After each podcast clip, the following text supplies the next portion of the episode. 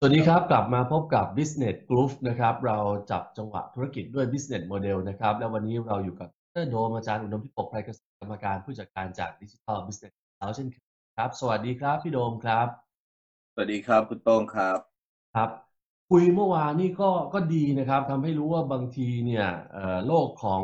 หน้าร้านจริงก็ยังชนะออนไลน์ได้ ในเรื่องของเกษตรที่ผ่านตัวกลางนะครับ นี่ทำให้รู้อีกอย่างหนึ่งว่าสินค้าเกษตรนี่นอกจากมันจะมีความหลากหลายในตัวเองเนี่ย มันยังเล่นได้เยอะอะไปต่อได้ อย่างวันนี้ถ้าเกิดเราคุยเรื่องของการแปรรูปเนี่ย มันยังนึกได้ทั้งแบบหนอมตั้งแต่ถนอมอาหาร การกลไกควบคุมราคา หรือแม้กระทั่ง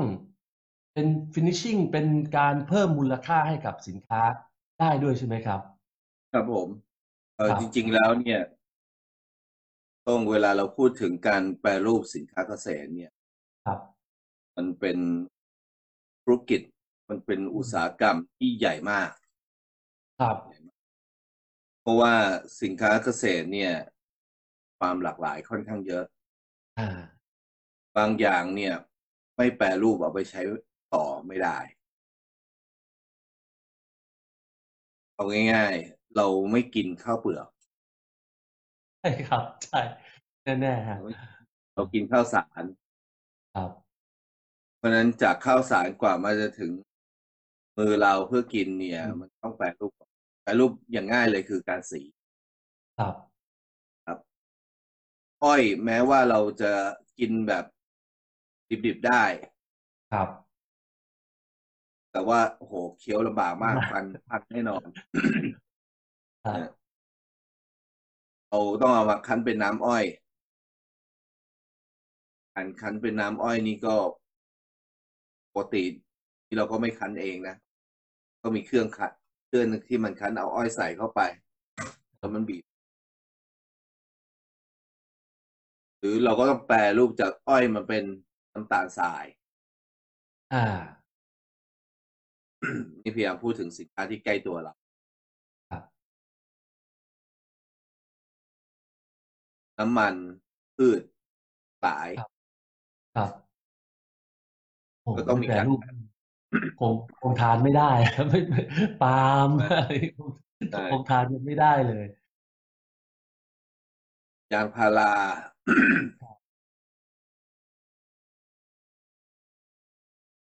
ไอ้ต้นยางเนี่ยกว่าจะมาถึงมือเราเนี่ย อืม ผลไม้ที่เราอยากจะถนอมอาหาร ต้องพูดตอนต้น ครับ เงาะกระป๋องสับปะรดกระป๋องลำไยกระป๋อง หรือแบบถ้าเป็นพวกโอท็อปก็เป็นพวกลำไยอบแห้ง อ่า สับปะรด อ่า อบแห้ง อบ ครับ กรอบโอ้เยอะแยะไปหมด ครับ อุตสาหกรรมใหญ่ไหม ใหญ่มากครับใหญ่มาก แล้วผมยังมองว่าไอ้ตัวกระบวนการเนี่ยน้ำหนักความสำคัญมันยังโอ้โหจะพอๆกับตัวผลผลิตด้วยซ้ำไป แล้วก็ ในอดีตเนี่ย การแปรรูปเนี่ย ระดับชาวบ้านก็เป็นแบบนี้ อืม เกษตรกรที่ทำเนี่ย การแปรรูปแล้วก็จัดจำหน่าย ครับ นี่มันก็มีความสลับซับซ้อนขึ้นมากขึ้น เพราะว่า เออมันง่าย ครับ ในต้นทุนในการที่จะแปรรูปเนี่ย ง่ายขึ้น อืม ต่ำลง เราจะไม่พูดในหมวดนี้แล้ว ครับ เพราะว่ามันจะคล้าย B2C ที่เราพูดไปแล้ว อืม ซึ่งมันสามารถ เอาออนไลน์เข้ามาช่วย พอแปรรูปเสร็จแล้วเนี่ยมันขายออนไลน์ได้ ครับ เราสามารถขายเอ่อตัวลำไยอบแห้ง ผ่านออนไลน์ได้ เป็นตัวอย่าง ครับ เพาะฉะนั้นออนไลน์ก็จะเข้ามาช่วยในแง่ของการช่องทางจัดจำหน่ายในสินค้าแปรรูปได้ ใช่ครับ แต่วันนี้อยากชวนคุยเรื่องของการแปรรูป ในลักษณะที่ต้องเข้าสู่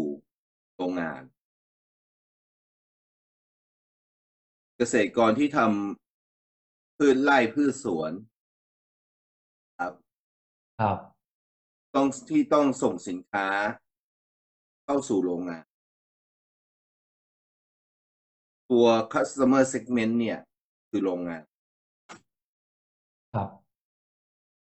แล้วก็โรงงานเนี่ย ไม่สนใจเรื่องแบรนดิ้ง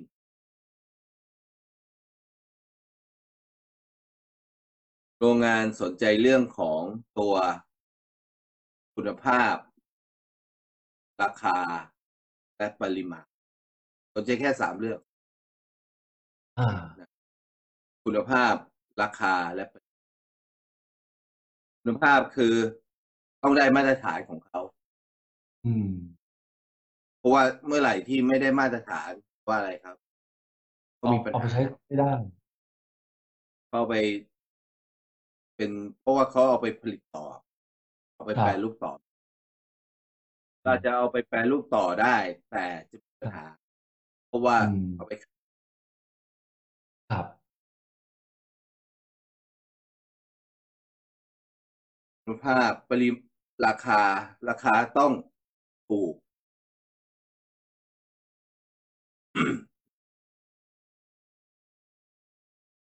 ไม่ถูกเนี่ยเขาก็จะไปไล่ซื้อกับคนที่มันถูก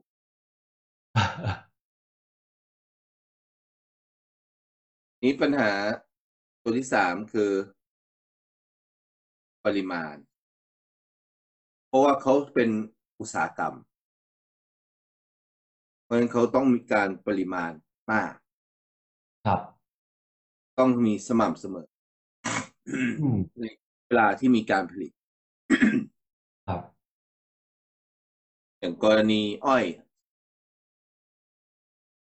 อ้อยเนี่ย ฤดูกาลมีหนึ่งครั้งมีหนึ่งขอบ ปีหนึ่งมีหนึ่งขอบ ครับ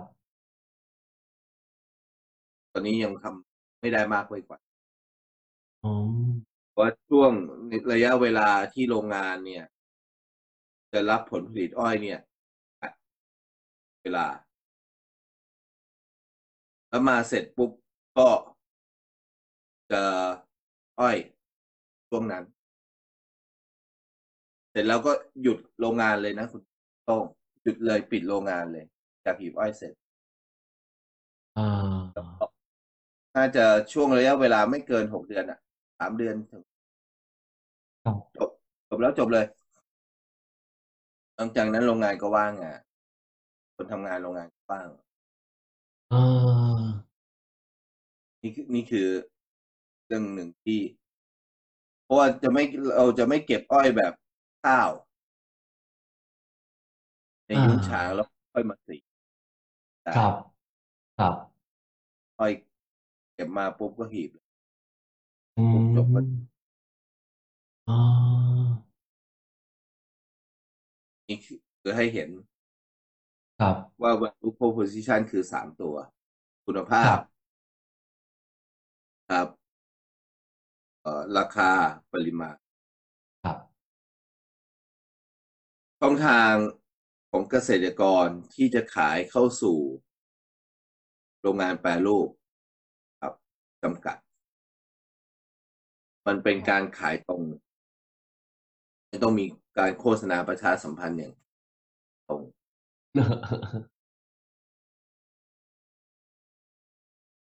สิ่งที่สำคัญกับเรื่องช่องทางคือ แล้วก็เรื่องราคา เพราะมันต้องอยู่ใกล้โรงงาน เพราะฉะนั้น ตัวพื้นที่ต้องใกล้เพื่อลดต้นทุนต่อจิสติ อ่า ก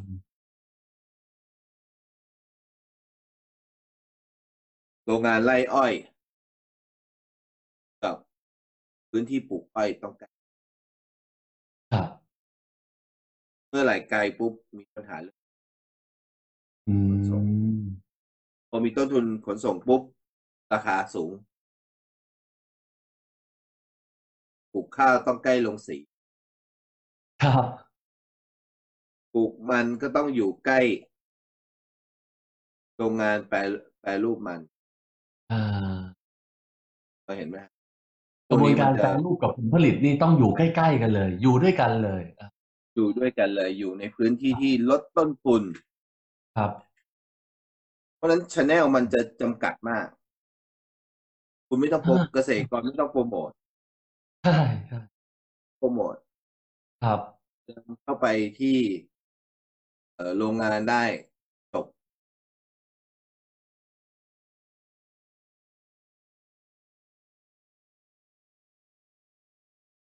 ความสัมพันธ์มีลักษณะพึ่งพาอาศัยกันสูงมากบอกสูงจริง ๆ ในระบบของอ้อย ครับ จะมีระบบ เอ่อเราเรียกว่าเกี๊ยวอ้อยอ่ะ ได้ยินไหม เงินเกี้ยวอะไรนี่แหละครับ คือโรงงานอ้อยเนี่ย เออ อ่า ก็เป็นนายทุนอ่ะเขาไล่อ้อย ครับ ครับ เพื่อไปซื้อพันธุ์เพื่อไปซื้อปุ๋ยเพื่อไปอย่างเงี้ย อ่า เหมือนปล่อยกู้ไกลๆปล่อยกู้ ครับ ความสัมพันธ์ระหว่างโรงงานกับตัวเกษตรกรเนี่ยจะใกล้ชิดกัน น้ำพึ่งเรือเสือพึ่งป่าค่อนข้างสูง ครับ จะแตกต่างกับระบบอื่น เพราะระบบอื่นเนี่ยอย่างเมื่อวานเราคุยกันเรื่องของพวกซูเปอร์มาร์เก็ตโมเดิร์นเทรด ครับ โมเดิร์นเทรดนี่ ไม่ได้ง้อนะ เกษตรกรเพราะอะไรเพราะว่า ไม่มีฉันก็ไม่ขาย ครับ เพราะเขา อืม ขายหลายตัว อ่า ถูกไหม เพิ่มมาเก็ตมันขายหลายอย่างมากเลย ครั สิ บ นค้านี่เป็นพันหลายพันไอเทมหลายพัน อืม เอสคี ครับ แต่โรงงานแปรรูปส่วนใหญ่พึ่งพาสินค้า ไม่กี่ประเภท ครับ ส่วนใหญ่อย่างเดียว ประเภทเดียวด้วย ยกเว้นพวกไอผลไม้กระป๋อง ครับ หลายอย่าง ครับ ผลไม้กระป๋องอาจจะหลายอย่าง แต่ว่าถ้าเป็น เอ่อกรณีที่เป็นพวกข้าวอะไรเงี้ยปันยาอ้อยนี่อย่างเดียว ความสัมพันธ์ ในแง่ของเกษตรกรก็มีระบบพึ่งพากันเยอะ ไฟแนนซ์ได้ไหมครับพี่โดม กู้กู้เงิ Finance นเอาเงินมาก่อนได้ไหม เอาเงินก่อนได้ อ่าเป็นความสัมพันธ์ที่น่าสนใจนะ ระบบความสัมพันธ์รูปแบบรายได้เนี่ย ก็ขายส่งเป็นหลัก อ่า ขายส่ง ครับ เกษตรกรกลุ่มนี้เนี่ย เลยถึงพยายามต้องทำโมเดลใหม่ คือแทนที่เป็นต้นน้ ครับ ำเราก็จะเห็นเกษตรกรหลายหลายคนเนี่ย รวมตัวกันแล้วไปทำเป็นโรงงาน ครับ เดี๋ยวเรามาขยายความทีหลัง อ่า เราไล่ก็ไอ้ business model ให้ครบก่อนของเกษตรกรเพราะฉะนั้นในแง่ของ business model ส่วนที่เป็น revenue stream เนี่ย คือซื้อมาขายไปชัดเจนเพียงแต่ว่าอาจจะมีรับล่วงหน้ามาเป็นค่ามัดจ เออ ำนะ รับล่วงหรือประเภทเหมาเลยปลูกกับคนเนี้ยไม่ขายคนอื่นอะ อืม ใช่ไหม ส่วนที่รีซอสคือที่ดิน คือพันธุ์พืช ครับ คือแรงงาน คือพวกปุ๋ย แต่บางอย่างแต่หนักจริง ๆ แล้วเนี่ยคืออะไรที่ดินกับแรงงานพันธุ์พืชนี่ซื้อได้ ครับ ปุ๋ยซื้อได้ แรงงานนี่กลายเป็นเรื่องสำคัญ ที่ดินกลายเป็น และอีกเรื่องหนึ่งที่สำคัญ ครับ เรื่องน้ำเป็นคีย์รีซอสที่สำคัญ อืม นะคุณโต้ง ไม่มี ใช่ครับ น้ำนี่ลำ ใช่ระบบชลประทานจะทำได้กี่รอบ หมายถึงปริมาณผลผลิตด้วย อ่า ใช่สำคัญกันหมด ครับ ส่วน key activity คือการเพาะปลูก การตลาดนี่แทบจะไม่ต้องทำอะไรเลย จุดอ่อนหนึ่งคือ จริงๆแล้วเนี่ย ควรมีเรื่องการวิจัยอยู่ใน key resource หรือ key activity เพื่อปรับปรุงพันธุ์พืชก็ย้อนกลับไปไปรู้ proposition คือเรื่องของคุณภาพถูกไหม ครับครับ แต่ปรากฏว่าเกษตรกรส่วนใหญ่เนี่ย ครับ ก็ไม่ได้แปลงใหญ่ออก อืม ยกเว้นธุรกิจใหญ่ อ่า ๆ ที่ทำ อย่างเช่นพวกเวทาโกซี พวกนี้ทำต้นน้ำกลางน้ำปลายน้ำด้วย ครับ เลี้ยงสัตว์ตั้งแต่ต้นน้ำนะแล้วก็มีโรงงานแปรรูปกลางน้ำร้านจัดจำหน่ายอยู่ปลายน้ำพวกนี้จะมีงานวิจัยเยอะ ครับ แต่เกษตรกรไม่ เพราะเกษตรกรเนี่ยกลายเป็นผู้ซื้อ ผู้ซื้อเมล็ดพันธุ์ ผู้ซื้อ เอ่อตัวพันธุ์พันธุ์ไม้พันธุ์พืชนะหรือพันธุ์สัตว์ ครับ แล้วหน้าที่ตัวเองคือมาเลี้ยงดูนี่ตัว Key Partner เลยพันโดยเฉพาะผู้จัดจำหน่าย นี่ไม่ใช่โรงงาน โดยเฉพาะโรงงานเป็นซอสไอ้ Key Partner ที่สำคัญ ครับ แล้วก็บางทีไปเจอว่าบริษัทที่เป็นผู้ผลิตพันธุ์ผู้ขายพันธุ์ ครับ กลายเป็นอีพาร์ทเนอร์ที่สำคัญ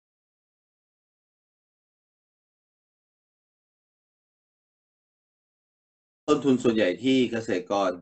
ต้องรับผิดชอบ คือเรื่องค่าปุ๋ย บางคน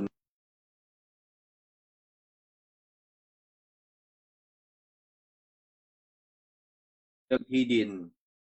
ค่าเช่า จะเป็นเรื่องสำคัญค่าแรงค่าปุ๋ยจะเป็นเรื่องที่สำคัญเพราะเห็นภาพ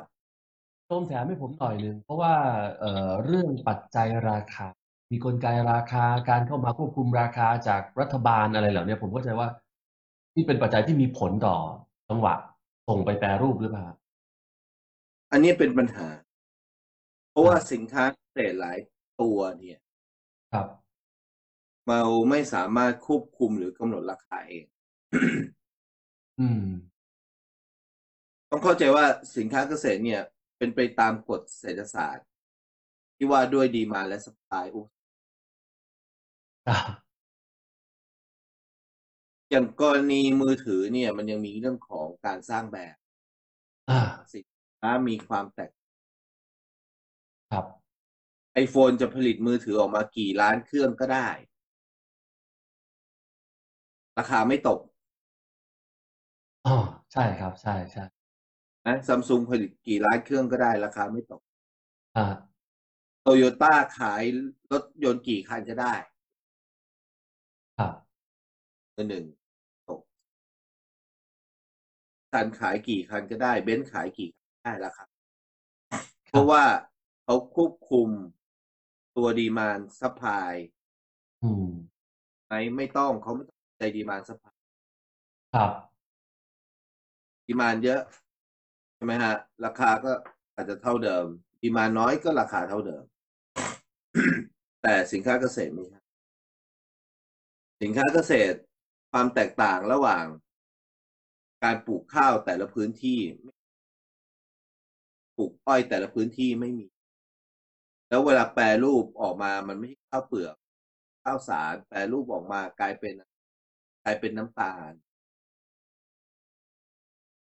แล้วผลผลิตของเราบางส่วนต้องพึ่งพาการส่งออกพอ อ่า ตลาดโลก มีคนปลูกข้าวเยอะ แต่ ราคา อ่า ข้าวในประเท ศตก แต่เพราะเราส่งออกไม่ได้พอส่งออกไม่ได้ ก็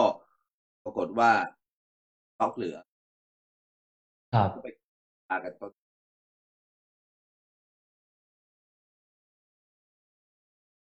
สับปะรดมีเยอะมาก โรงงานบอกว่าเฮ้ยปีนี้สับปะรดเยอะ ไม่ไม่ต้องสนใจตลาดโลกนะ แต่ว่า อ่า ตลาดในประเทศอะสับปะรดเยอะ เพราะว่าสินค้าเกษตรบางทีมันควบคุมปริมาณการผลิต อ่า เพราะมัน อยู่กับลมฟ้าอากาศด้วย ครับ อย่างช่วงนี้เนี่ย น้ำท่วมในเขตภาคเพราะภาคตะวัน ครับ สับปะรดพอสับปะรดมีผลกระทบอ่ะปริมาณสับปะรดลดลง ไอ้สัพพลายที่จะส่งเข้าโรงงานลดลง ครับ ราคาสับปะรดเพิ่มขึ้น มันโรงงานเองก็จะซีเรียสไอ้ยวัตถุดิบไม่มีก็ลำบาก หรือวัตถุดิบมันเพิ่มขึ้นก็ลำบาก อืม เพราะพวกเวลาขายเขาต้องแปลรูปเสร็จแล้วก็ไปขาย ครั เขา บ จะขึ้นราคาพูดพลาดไม่ได้ พวกเนี้ยมี